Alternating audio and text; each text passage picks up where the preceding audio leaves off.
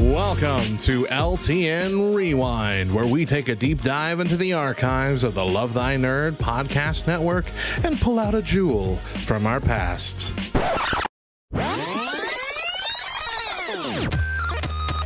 This is the Humans of Gaming podcast, an open and honest conversation about games, life, and belief.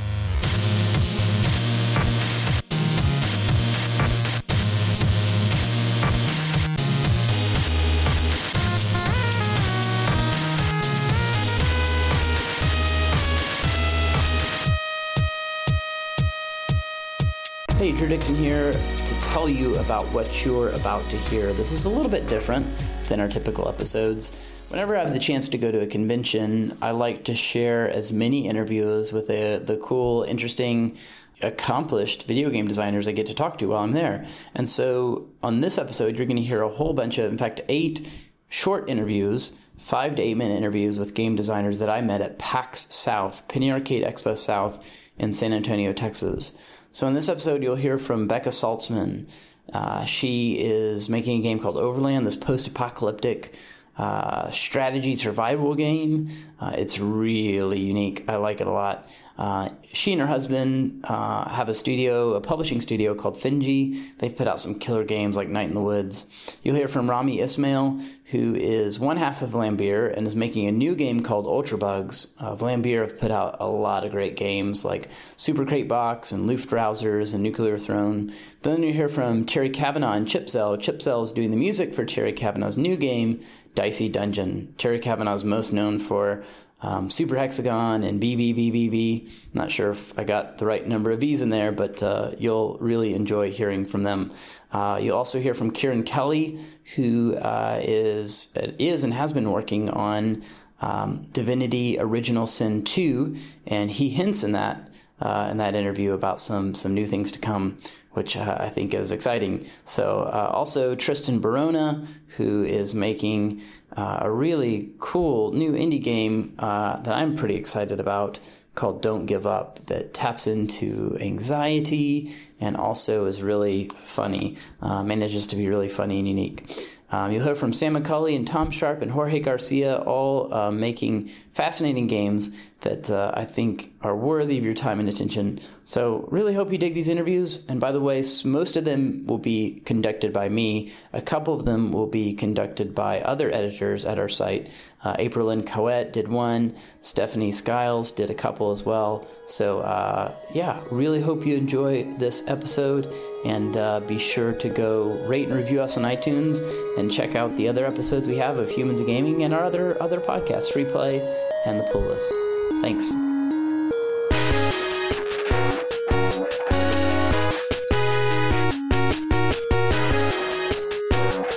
Drew Dixon here at PAX South. I got it for a minute. I'm tired. Which one it was? So yeah, one of the PAXs, you know. Uh, I'm here with Becca Saltzman, and uh, Becca, tell me a little bit about yourself. Yeah, I am the CEO of Finji. So we're a small independent developer and publisher. Um, so we've been working on Overland for like five years. We launched Night in the Woods in 2017. We're publishing Tunic um, and also Wilmot's Warehouse. So So Night in the Woods, uh, like I've never met someone who doesn't love it. What's it been like to make a game that's so beloved, or to publish, help publish a game that's so beloved by so many people?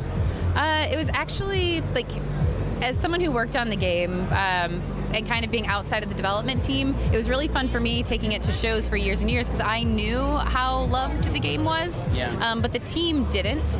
Yeah. So it's been almost more fun watching sort of the shock Yeah. from the team, even still almost two years post launch.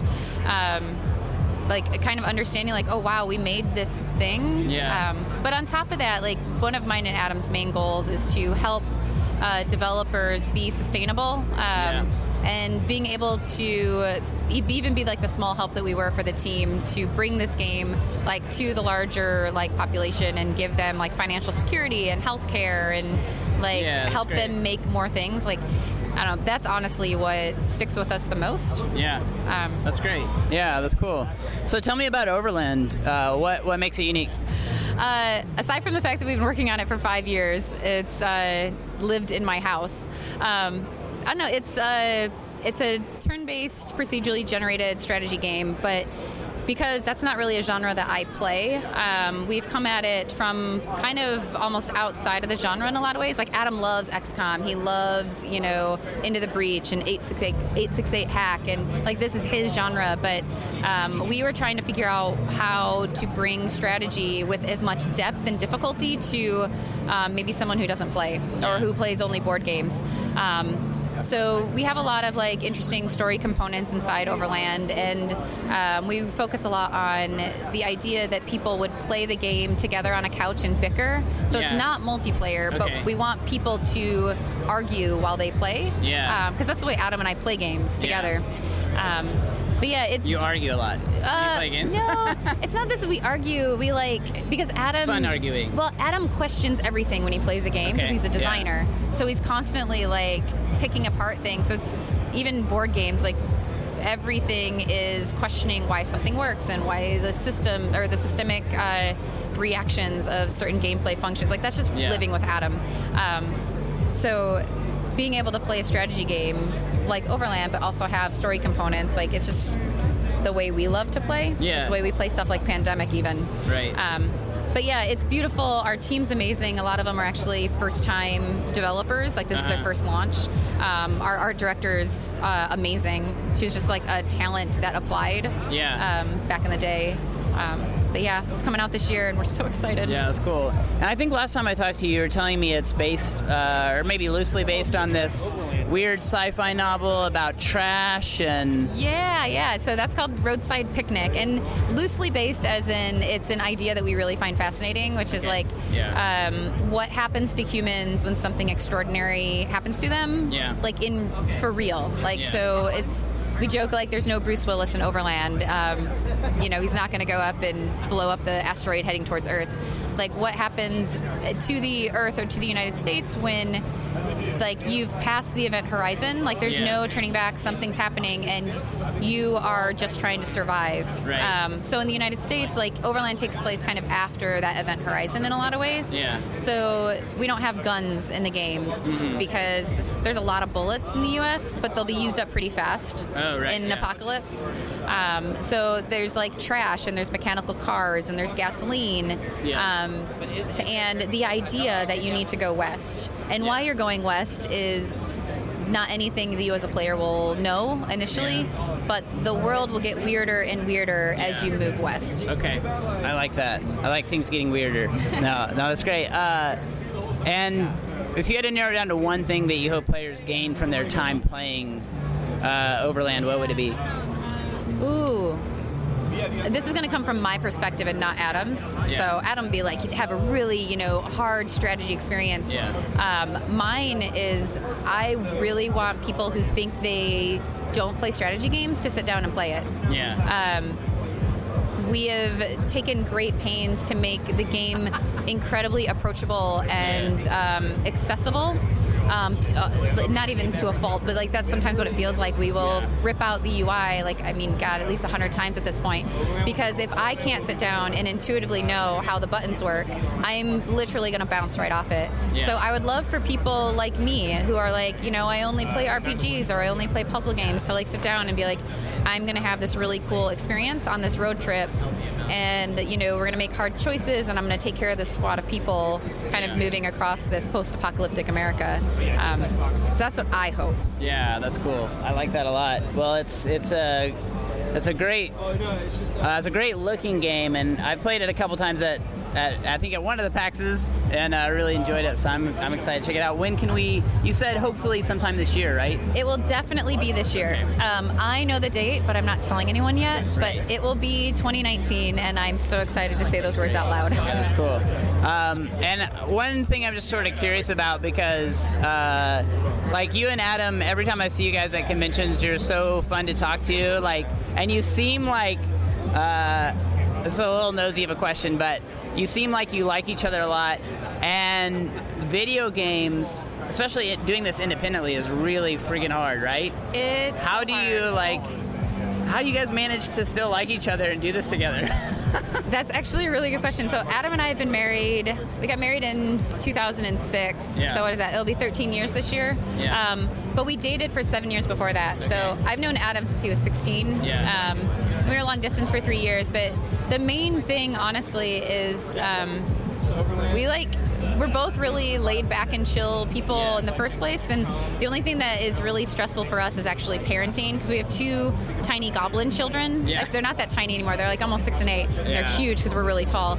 But um, that's honestly the most stressful thing for us because we want to make sure that our weird life doesn't make their life weird. Yeah, right. um, any weirder than it needs to be anyways so Yeah. i don't know we just we communicate a lot and we trust each other a lot um, he thinks i'm really smart which is like super humbling but Yeah. he's also kind of like my hero and mentor in the industry i Yeah. didn't start out in games Yeah. um, but yeah we just i can count on one hand the number of fights we've had over the like the last 20 years oh wow. so yeah i don't know we're just we just get on really really Yeah, well That's great. Uh, one last question I like to ask designers and developers is why do you do this? What drives you to make games? Uh, I want to make beautiful things. Uh, I want more beautiful things to exist, and if I can provide that opportunity for uh, other independent creators to make a living, bringing things um, outside of maybe like mass marketing Yeah. potential, like I'll do that in a heartbeat. Um, and I don't know, once I got, I didn't start out here, but once I got into games and I met sort of the community and the people, like it feels weird to think about being anywhere else. Yeah. So, It's great. Yeah, I love it. Well, thanks so much. Uh, I can't wait to, to check out uh, Overland soon and uh, and Tunic sometime in the next couple years, year year and a half or so, maybe we'll see. probably 2020. Yeah, yeah. Cool. We'll be looking forward to it. So, so thanks so much, Becca. Drew Dixon from Love Thy Nerd here with Rami Ismail, one half of Vlambeer, and uh, he's, you're showing a new game here, Ultra Bugs, right? Yes. And you guys have made, I mean, a lot of great games. Nuclear Throne, um, Weird Fishing. Ridiculous fishing. Ridiculous fishing. Ridiculous fishing. Right, right. Yeah. Was Weird Fishing the, the that was Uh, radical fishing was before that. Yeah, we made too many games. We've done like 18 games in the past Okay. few years. Super Yeah. Crate Box, Luftrausers. Loose Trousers, Super Crate There's a Box. lot. Yeah, yeah. Yeah, so um, tell me about Ultra Bugs, what makes it unique. So Ultra Bugs is sort of a it's it's a game which it's a top-down shmup. Every time you kill an enemy, it splits into two or more. So basically, what you're doing is as you're defeating enemies, you're making things harder on yourself. Yeah. You don't really aim to ship yourself. If you shoot, it keeps shooting in the direction you're aiming. If you let Yeah. go of shooting, it'll aim automatically at the nearest thing. So it's very much a game about control. It's chaotic. Uh, we like to think that if you play for five minutes, you're five years older. Yeah. It's super intense. It's arcade. It's um, it's difficult, but it's really fun. Yeah. I like to think of it as a game between games. Like Yeah. you play 20 minutes a day. That should probably be the max you play. Yeah, yeah. That's kind of unique. I mean, there's not like there's definitely a drive I think in this industry to play games that people are just going to sink hours and hours into. Is was that something that you approached this project with? Like, hey, I want to give something that's a little more bite-sized. Yeah, I think so. Like, I think the industry is moving in interesting directions. Right, the people are playing fewer games for more time. Yeah. Like they play games like Fortnite and League and Dota and stuff like that, and those are amazing games. But I think there's a lot of space for just smaller, like Yeah. like more bite-sized experiences.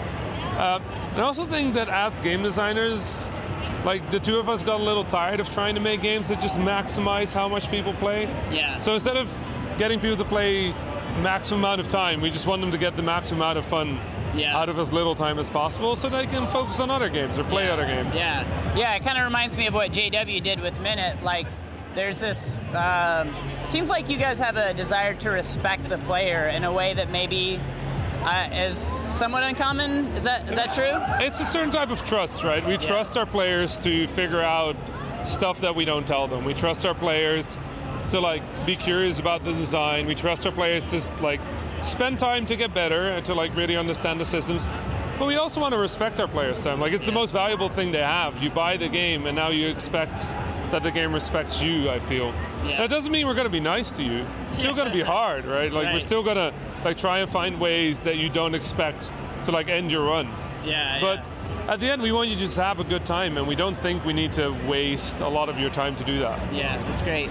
If you had to narrow down to one thing, what do you hope players gain from their time playing Ultra Bugs? I mean, I think Ultra Bugs is very much a game about a little bit of zoning out, a little bit of mastery. Right? It's a little bit. If you try too hard to like pay 100% attention, you won't do well. So it's a it's a little rush of adrenaline somewhere in the middle of your day, and if you want that, uh, we have it. Yeah, that's great. Is there something that you, because your games are pretty diverse, is there something, is there an undercurrent behind all of them? Something that you hope you instill in the people who play them uh, for all your games? I think most of our games are about about mastering something, about understanding something. They're I think a lot of our games are games for game designers. Yeah. Like they're people that like game design, like our games. There's always something a little deeper. Uh, but I think the, the biggest undercurrent for us is that we don't like doing the same thing twice. Yeah. Which is why, yeah, we have a very diverse. Like we have a fishing game, we have an airplane game, and now we have a shmup. Like, Yeah.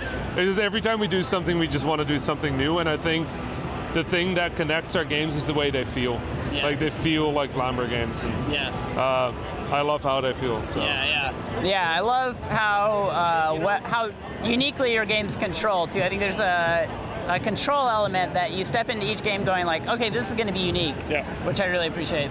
Uh, one or two last questions I want to ask is, uh, you know, why do you make games? What drives you to do this? That's a big question. Uh, I think I got into. So there's two answers. One is very practical, which is I'm not good at anything else. Yeah. Right? Like this is what I've done since I was six years old. I've wanted to be a game developer since I was six years old. I just kept doing that because I got better and better at it. The other thing is I grew up in a in a in a family that's between two cultures, right? Dutch Egyptian. Um, and Egypt and the Netherlands are not very similar countries, but one thing I always appreciated is if I put a soccer ball on the ground and I kick it at somebody, they'll kick it back. Yeah. Right? Like we don't have to talk about that. We don't have to understand each other. Yeah. And I think games are this amazing global language that we have that every human inherently gets. Yeah. Like being playful, like doing something that is non-threatening and curious and can tell us something about each other or the world. Yeah. And it might sound sort of like ideological, but that's that's what I believe games are. Like they're connective tissue between people. So I Yeah. I make games because that's the only thing I'm good at, but I believe in games because I believe they will help us be better people. Yeah, no, I believe it too. I think games are one of the oldest forms of human interaction, and uh, they're culture shaping, and Yeah. uh, they have a great potential for good if we'll just Yeah. tap into that a little bit. And I, I think we do already. Like even the games that a lot of people think about as like bad. and, Like people talk about Call of Duty and say like, well, it's a violent game. But at the same time, you know, in every server, there's a kid from like somewhere in the U.S. playing with a kid from somewhere in Russia, playing with a kid with somewhere from the Middle East. Yeah. And they're just playing the same game. Like it ma- doesn't matter where they're from. Yeah. They're playing the same thing. Yeah, that's great. Uh, and uh, you know, we I talked to you about this a little bit earlier, but I think you've kind of developed a reputation in the industry of someone who's, you know, very, you've been very successful, but you're super accessible. Um, like you've helped a lot of people in this industry succeed. Like you've helped a lot of other people do what you do well. Where does that come from for you? That desire to help other designers? Well, again, I believe games to have tremendous potential to communicate things we don't know. Yeah. So it logically kind of follows that the more people are doing it, the better it'll be. Yeah. Right.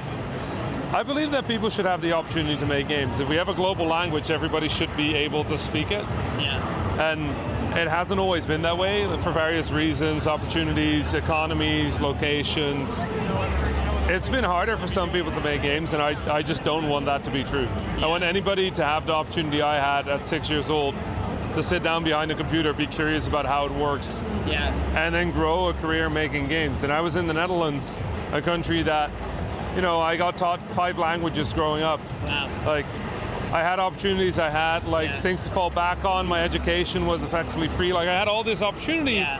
that was very unique to me. And I just want to make sure that if you don't have those opportunities, if you're not from a place like that, that the games industry is still open and welcoming to you, and Yeah. that everybody has equal shot here. So, it, I mean, you're never going to get that completely right, but like, if I can help, I want to help. Yes. I want to, and I want to see the games those people yeah, make. Yeah. Well, I'm glad you're doing it because I know a lot of people in this industry who I've, I've even talked to personally who you know you've helped them make great games, which is an awesome awesome thing to, to be able to, to do. So yeah, I really appreciate your time, Rami. This is great. Thanks so much. This was yeah, fun. Yeah, and Ultra Dogs, uh, you don't have a release date for that yet, do you? So Ultra Bugs is currently slated for as soon as we're done. I don't think it's going to be super long because it's kind of a smaller game. Yeah. I don't want to promise a date yet because I also don't know like what tempo we're going to finish it in. Yeah. But expect it in the next few months somewhere. Okay, Um, great, cool. Well, we'll be looking forward to it. Thanks again. This is it. That's it for us here at PAX uh, South.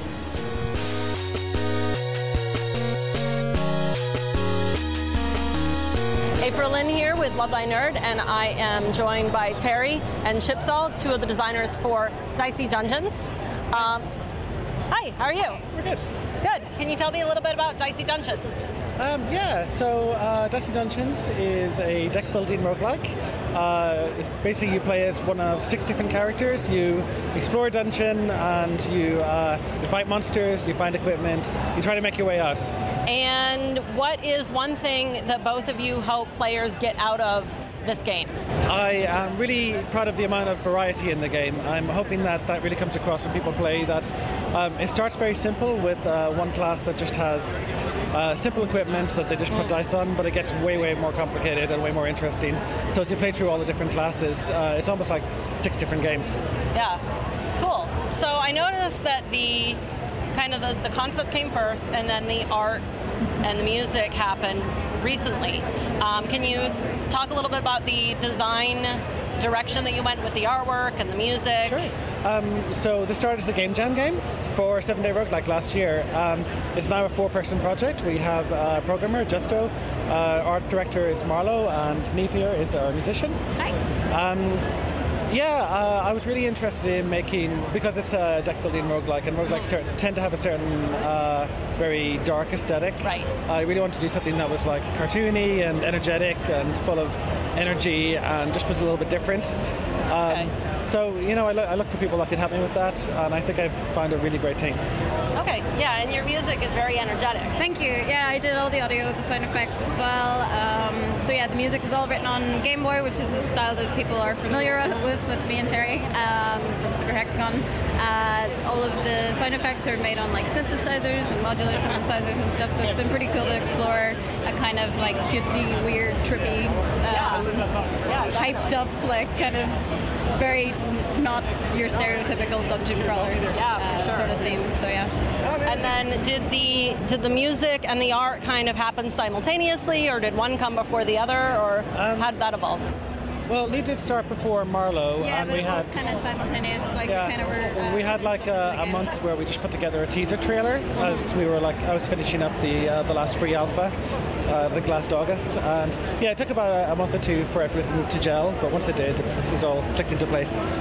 Yeah. So you were telling me a little bit earlier about the inspirations for this game and how you, you know, came up with the idea. Can you talk a little bit about that? Sure. I mean, uh, for the Jam game, this was basically trying to make a Dream Quest like. Uh, Dream Quest is one of my favorite games. It's this uh, classic deck building roguelike. And I kind of want to take uh, like the deck building roguelike ideas and do something different with them. So for Seven Day Roguelike, I, I, I figured it would be like a really small, simple thing. Right. Like uh, if I add dice to the mix, what happens? Um, but it just turns out there's like a lot of depth to this concept, and there's just way more than I was expecting, which is why I've turned it into a big project. This is Yeah, just cool. Sometimes you hit across an idea that's bigger than you thought it was. Yeah. So I'm going to backtrack a little bit, talk about Super Hexagon and that game that has lots of V's in the title. Sure, I just say V.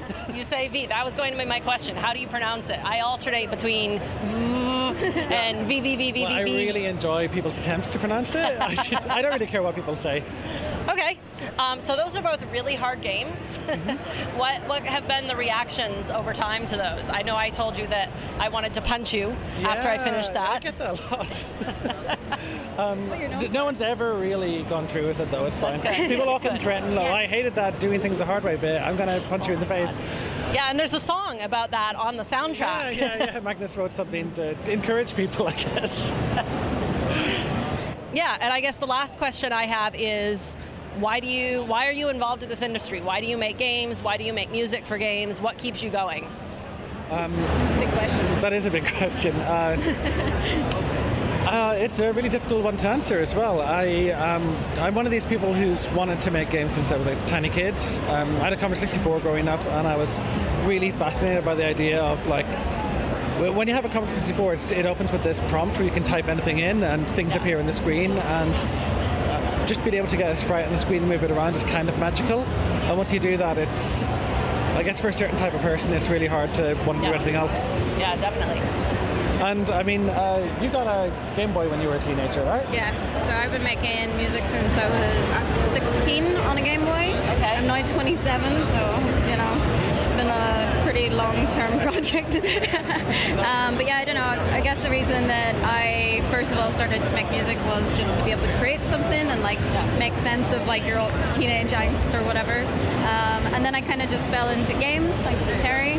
Um, and then through that, it's just been the like amazing nature of like meeting people at cons and meeting like-minded people and just the sort of creative environment and being able to collaborate with people and make cool things happen that people enjoy. So yeah, it's cool. Well, great. Well, thank you so much.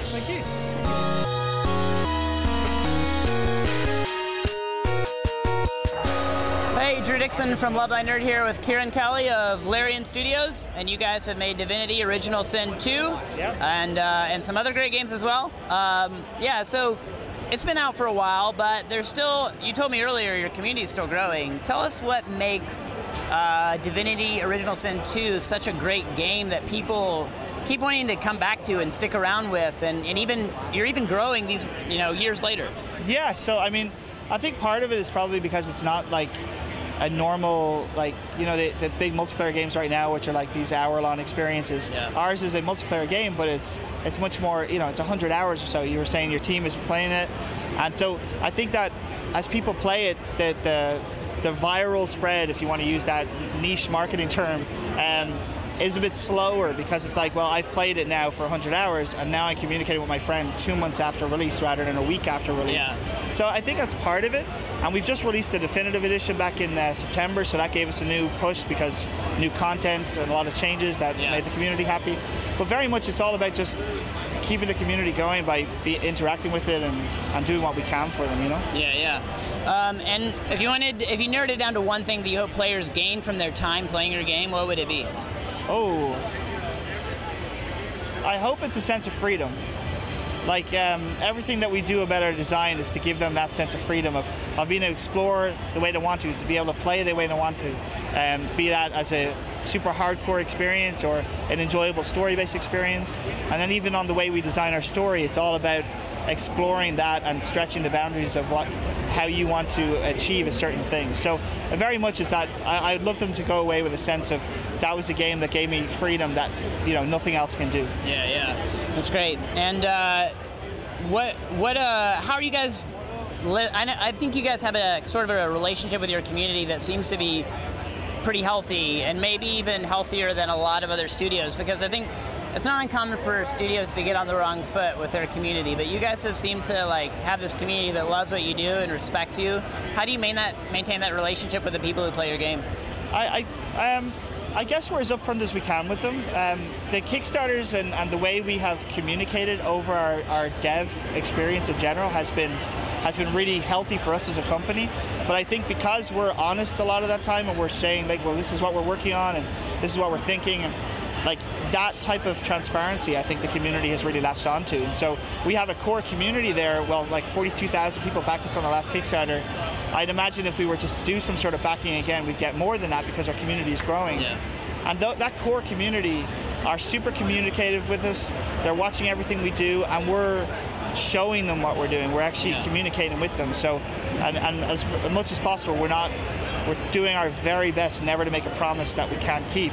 And when we do, we're incredibly sorry about it. and We make sure they know. You know, so uh, we're always trying to make sure that we're managing and working with their expectations so that they're happy and we just want that we just want to make games that our fans love you know and that's that's all that matters to us Great, that's great. Uh, one last question I like to ask game designers is why do you make games? What drives you to do this? yeah i remember the last time i answered this question i, I mean Is it different? uh, I'll, I'll give you different answers Okay. no I, I i i love being like the gaming industry is where my heart is i mean Yeah. like uh, so much of my passion is here but also um, a lot of my social life is even here. So much now is is wrapped around playing games with your friends, be that with my kids and board games or with my wife or my, my, my friends. Like, um, I feel like it's a much more, if you're going to do an entertainment thing, it's the one that actually breeds a community, right? It's the one that encourages friendships and builds relationships. And I love that about it. So I want to be part of that, and I love making games that help do that. Yeah, that's cool. Do you play? Uh, are your kids old enough to play Divinity with you? Uh, no, not quite. Not yet. No, they're four and eight, so it's more just board games and very much me doing Yeah, stuff. yeah. I mean, I've got my uh, my daughter's on my Switch a lot. I, she plays it more than I do these days. you know, but yeah. That's cool. That's cool. That's great. Well, I really enjoyed chatting with you, Kieran. Thanks so much, and uh, definitely check out uh, Divinity Original Sin 2 if you haven't yet, and also anything we can be expecting from you guys in the future. Uh, there's something in the future for sure. no, we're, we're working on our next thing, and uh, as soon as we're ready to talk about it, we'll be ready to talk about it. Great. Well, thanks so much. That's it for us here at PAX South.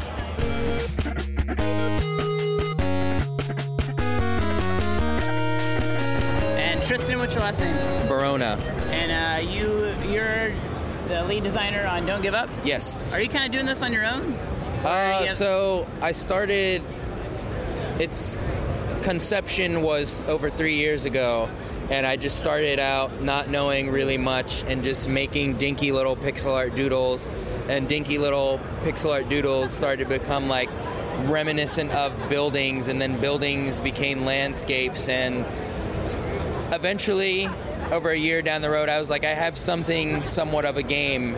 So I got a programmer on board, and we worked on it for about another year and a half. And we just brought a composer to our team. Uh, so we got a composer, a programmer, and then everything else that doesn't fall under is me. Okay, nice. Cool. You did amazing. Thank you. Thank you. That's cool. Um, so, what uh, what was the impetus for the game? Like, where did I know that it's about? Uh, well, well, tell me what it's about. We'll start there. Uh, so the game is about an antisocial game developer who is at a low point in life and sort of is at a branch where he's trying to decide what's the point of going on if things always end up badly. Yeah. Uh, so the game starts off with him choosing the what's the point option, and then uh, sort of the rest of the game is sort of him trying to bounce back from that.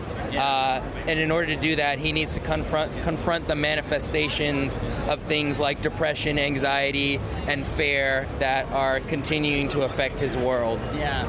Yeah, so I'm sure you get this a lot based on the premise of the game, but is it somewhat autobiographical? Yes, I do get that a lot. And I, you know, the funny thing about this game is what I hear most. Uh, somehow, despite its mature themes and sometimes over the top humor, uh, all age groups seem to like it. Children like the art style, but the older folks always say it's relatable. And I find that very funny because we all go through stuff, we all have difficulties, and while this game might seem like really over the top and kind of sad, we've all had sad moments and we've all had these internalized feelings, but in society we're sort of designed to keep that to ourselves. And it's kind of strange because having issues is just kind of human you know? We all go through it and yet we feel the need to put a veil over it. So in a way this game is an attempt to sort of bring that to light in a fun and approachable way for people who don't know what dealing with mental illness is kind of like, and it sort of puts it in a package where it's kind of understandable. Yeah, yeah. So, uh, kind of one of your goals, it seems like, is to, to maybe bring some awareness or at least some some uh, sympathy for people who are going through this if, if they're not going through themselves. Yeah, I believe it's a hugely important thing. I think, you know, it's hard when you're someone who doesn't deal with mental illness to really empathize with something you can't see. So I think what I really like is that I personify those things, like in the beginning where you just played, you know, in reality, no one should feel like harming themselves, but when you have things inside of you that are making you feel like that's the only way out, you know, sort of personifying that and saying, hey, this isn't me. I want to be happy, but things going on inside of me are keeping me from doing that. So I think the package that I'm putting in, sort of in the game, it, it makes it a little bit more easier for someone who might not deal with that or have experience with that to be a little bit more empathetic and understand it a little more. That's great. have you talked to people who have um, who've played your have people who have gone through some of that stuff that had suffered some from anxiety and mental illness issues? Uh, have they played your game? What has their response been? They they generally I get a lot of people who say it's extremely relatable, um, and that's just that's kind of the major thing people say to me. I, I get a lot of it's relatable, especially you know people. A lot of times people find comedy funny because it's relatable. And one thing that I've noticed is that people will sometimes laugh at moments in the game that are sort of dark, but they're laughing because it's relatable, not because they think it's like comical or funny. So you can see sort of in the way people respond and laugh at moments, it's not a that's funny laugh, it's a I've been there at one point in time kind of laugh. So yeah. Yeah, that's great. Well, I really appreciate the heart behind it. If you had to narrow it down to one thing, what do you players gain from their time playing your game? Oh man, that is a loaded question. Uh, I think. I think what they will get from playing the game uh, is sort of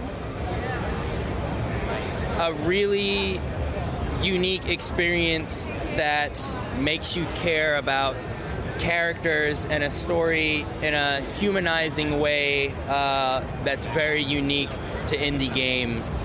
I think you just, it's something that you've just got to experience. There's a lot going on, and uh, you'll definitely resonate with the characters and see a part of yourself in the game. Yeah, yeah. and I, I played it for just a few minutes earlier, and uh, it's it's pretty funny. Like it's got a kind of a I don't know, it's a quirky uh, sense of humor that I really appreciated. Yeah. Does, does that come from you too? Like you, you did a lot of the writing. I, yeah, I do all of the writing, and uh, I inject a little bit of myself into all of the games. When it comes to writing the dialogue, when it comes to writing for Tris, the main character, the way he's written is what would I say in this situation, or what would I do in this situation.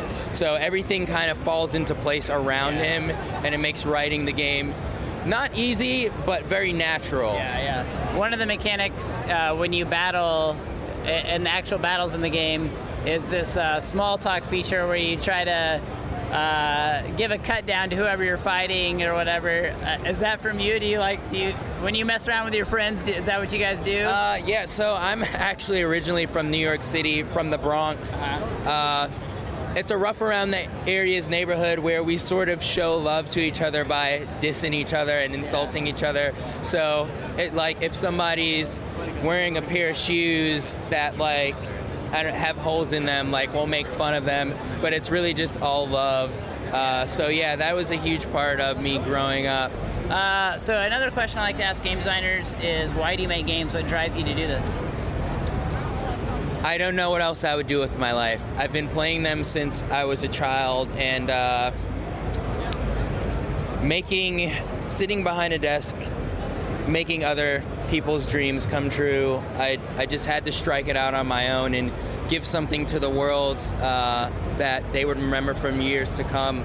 Uh, I, as an, a 31 year old adult, still remember games that I purchased as a child when I was 10 that are still clear as the light of day to me. Like I remember purchasing Chrono Trigger, and I remember the name of the store even when I was just like eight years old. It was called Universal Games off Third Avenue, and like I want to make a game so good that people will remember that level of detail 20 years down the line. That's what I'm striving for. That's cool. Well, I really enjoyed it. It's really unique, not quite like anything I've seen here at PAX. So I'm Yeah. excited to uh, see it when it comes out. Do you have a release window? The release window is, I mean, I'm a perfectionist, so so far my targets have never hit, but that always results in a better game.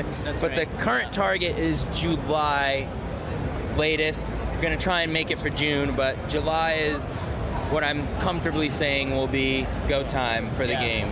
Yeah. Well, cool. We're excited about it. Thanks so much for showing it to me. Yeah, thank you. I appreciate it. I'm Jorge Garcia from Leap Game Studios, uh, developer of Tunche. Cool. And tell me about Tunchi. Well, Tunchi, uh, am I saying it right? it's a, since the name is in Spanish, it's pronounced Tunche, but we don't mind. I mean, if people, as long as people know about the game, that's fine. Yeah, right. Well, um, Tunche is a 2D beat 'em up game uh, with roguelike mechanics. Uh, we want to make something like a mix between Castle Crashers and something like Dead Cells or Rogue, uh, Rogue Legacy. Yeah. So you have to beat the whole game, and if you die, you bring back experience points, you become stronger, you earn new skills, and then you try again. Yeah. Uh, but you can play it co-op. Uh, there are four different characters for you to level up, and well, that will be the final game. Okay. Right now, uh, during PAX, we are demoing a special uh, uh, arena mode. It's called Tunche Arena. It's like a special demo you can download from Steam, the single player version. But here on PAX, we have co-op, two different characters, and well, the players have to beat uh, eight waves of enemies and a boss. We want to make sure the combat is fun, that they can do many combos, and well, that they enjoy the game. Yeah, yeah. And you said it's inspired by like Peruvian or Amazonian folklore. Yeah, uh, the whole game is inspired by different uh, legends from Peru, from Brazil, from different countries in Latin America that that touch the jungle, that are uh, near the Amazonian jungle. So, for example, our bosses are based on different legends. Like there is a, a legend about a pink dolphin that kidnaps people. That's one of our bosses. Yeah. There is also like this huge sloth-like creature with a huge mouth on, on his stomach, with fangs and everything. That's another boss. Okay. Uh, even Tunche, the, the, the name from the game, that's another legend. Yeah, yeah. So we are using a lot of that. So is one of your goals of the game to sort of introduce people to that culture a little bit and some of the, you know, some some of the culture and that kind of thing? Well, uh, we're a uh, Peruvian studio. Uh, we so we like uh, people to get to know that many people know the Incan culture back in Latin America, so they are pretty famous already. But not that many people know that there are there is a lot of mythology, a lot of legends, a lot of stories from the jungle too.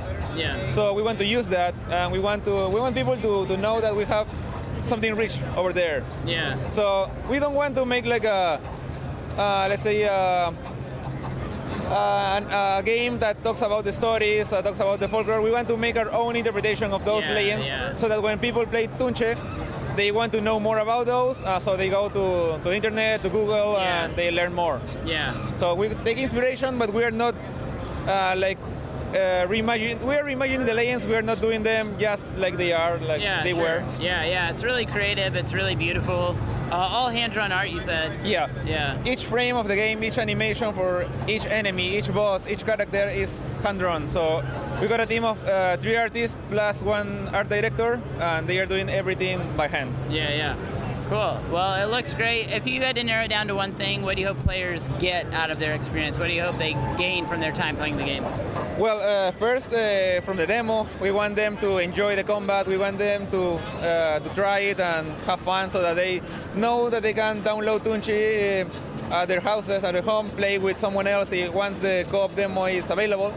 And from the final game, well, we want people to know about the legends from the jungle. Yeah. And also, we want them to know that there are games like this, uh, indie games, but they are full of uh, complex mechanics and a, a lot of fun coming from Latin America. Yeah, that, that there is an industry there growing and, well, Yeah, yeah. And you were telling me earlier you one of the few uh, studios in Peru making games, so that's got to be pretty exciting for you. There are there are a bunch of studios. Uh, it's not like they are one or two. There are there are many. Uh, there really is a dozen of uh, studios. Okay. But they are all small. Or, and well, uh, the industry in Peru is not very famous. Uh, We don't get that much support. So right now we are working with uh, our publishers over uh, um, on HypeTrain Digital. Yeah. They are from Russia. Yeah. So we're working with them uh, for Tunche. We want uh, people to know that there is an industry in Peru. Yeah, And that they can find really good developers down there. Yeah, that's great. One last question: Why do you make games? What drives you to do this? Uh, what drives me to make games? Yeah. Well, that's something I've been wanting to, to do since I was little. Since uh, since I was uh, at the school, uh, I always wanted to make games. Uh, originally, I wanted to, to travel overseas and study somewhere else, but well, I got stuck in my country, so uh, I still have the same dream, and we are all just uh, in Leap, in, in our studio, we are all a bunch of people that want to make games. Yeah. So that's like our, our, our passion. So that's what drives us. Great. Well, thanks so much for your time. I appreciate it.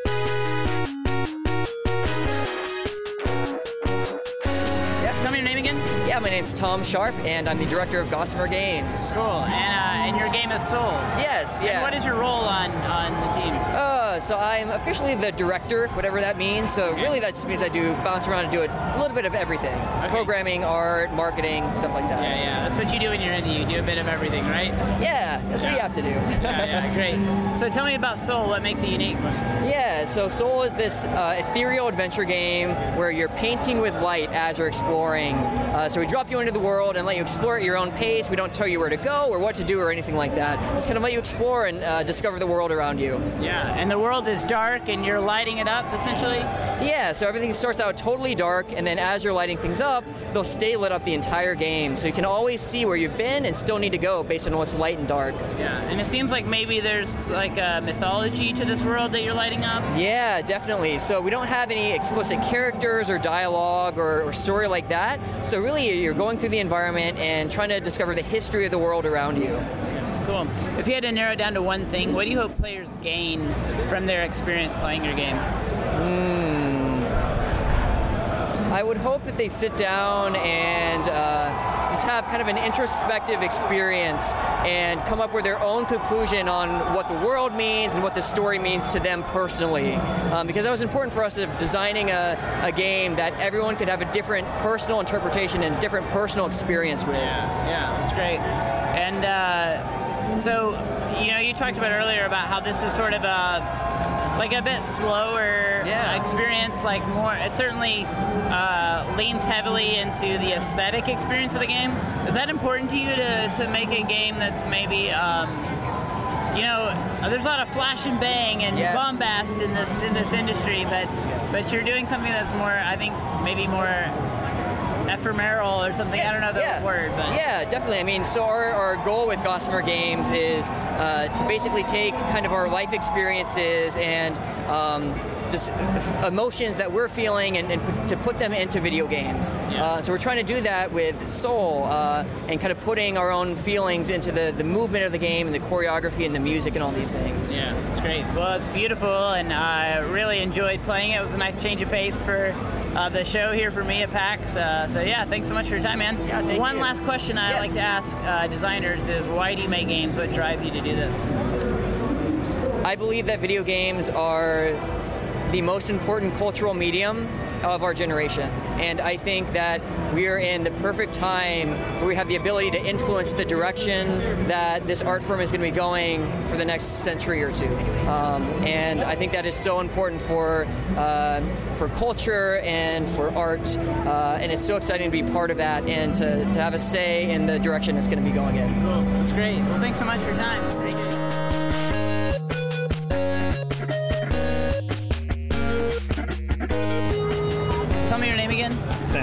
Sam. And what's your last name? Macaulay, And what is your role with uh, Blowfish? uh, producer and QA manager. Cool. And uh, tell me, like, I know you you guys got a lot of games here. Is there is there like an underwriting current behind all your games that, that you guys that you guys publish?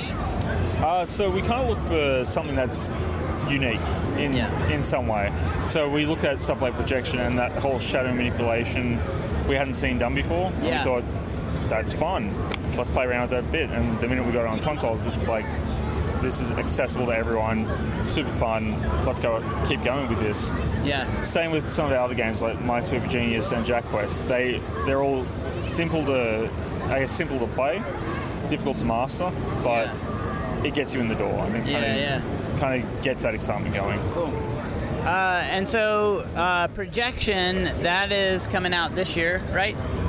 All things considered, it should be out this year. Okay. Yes. Yeah, yeah. And uh, tell me that that was designed with. Uh, there's some like um, other cultures that were consulted and religions and things that were in the in the making of the game. Yeah, so we looked at, well, the developers looked at it from the standpoint of any culture that has used shadow puppets to tell stories. right. Yeah, shadow And so puppet. the main character is a shadow puppet. Yeah. So I think you, you start out in Germany as a little girl who's just lost her parents. Yeah. And then you go through countries such as Indonesia, China, Turkey, Germany, and England.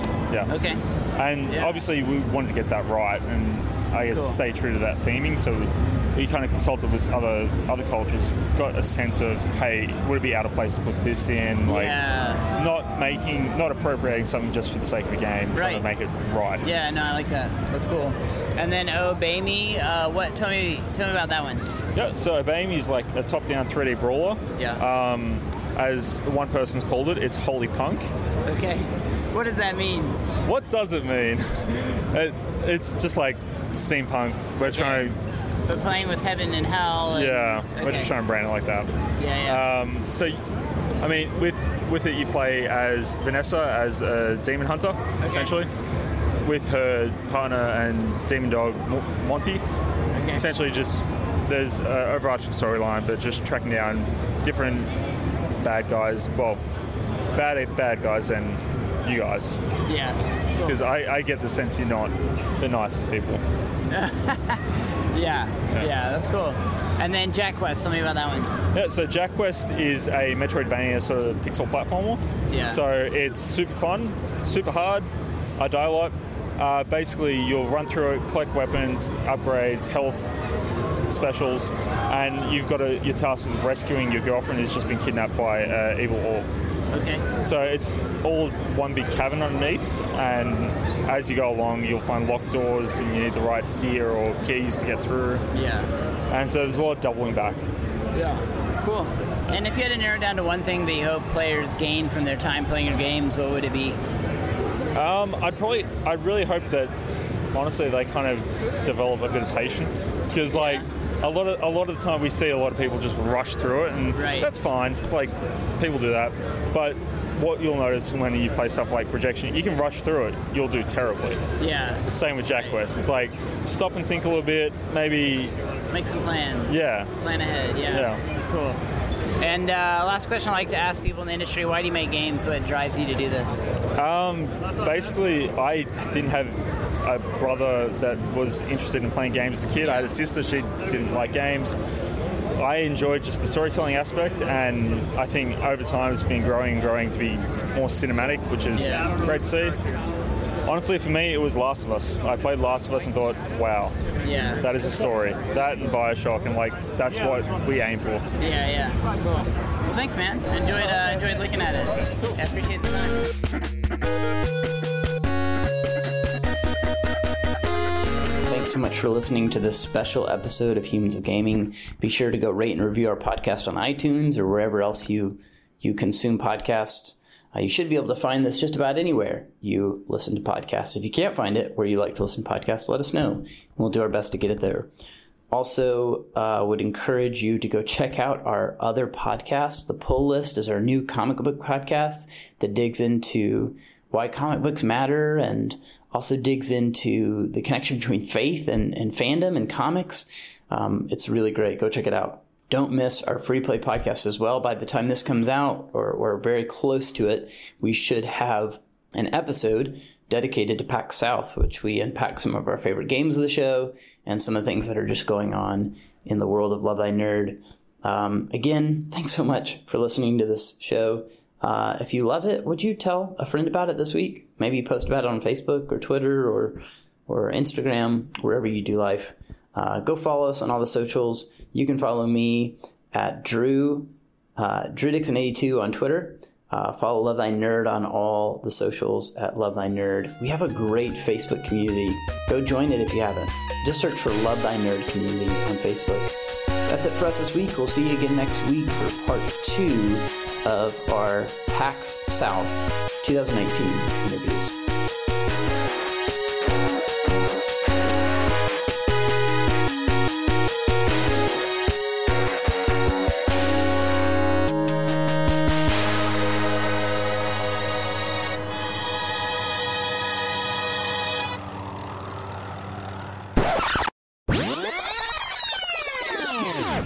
Thank you for joining us for this episode of LTN Rewind and taking a deep dive with us into the archives of the Love Thy Nerd podcast network. We'll be back with another one soon, but until then, quit living in the past, man. Oh, and Jesus loves you, nerd.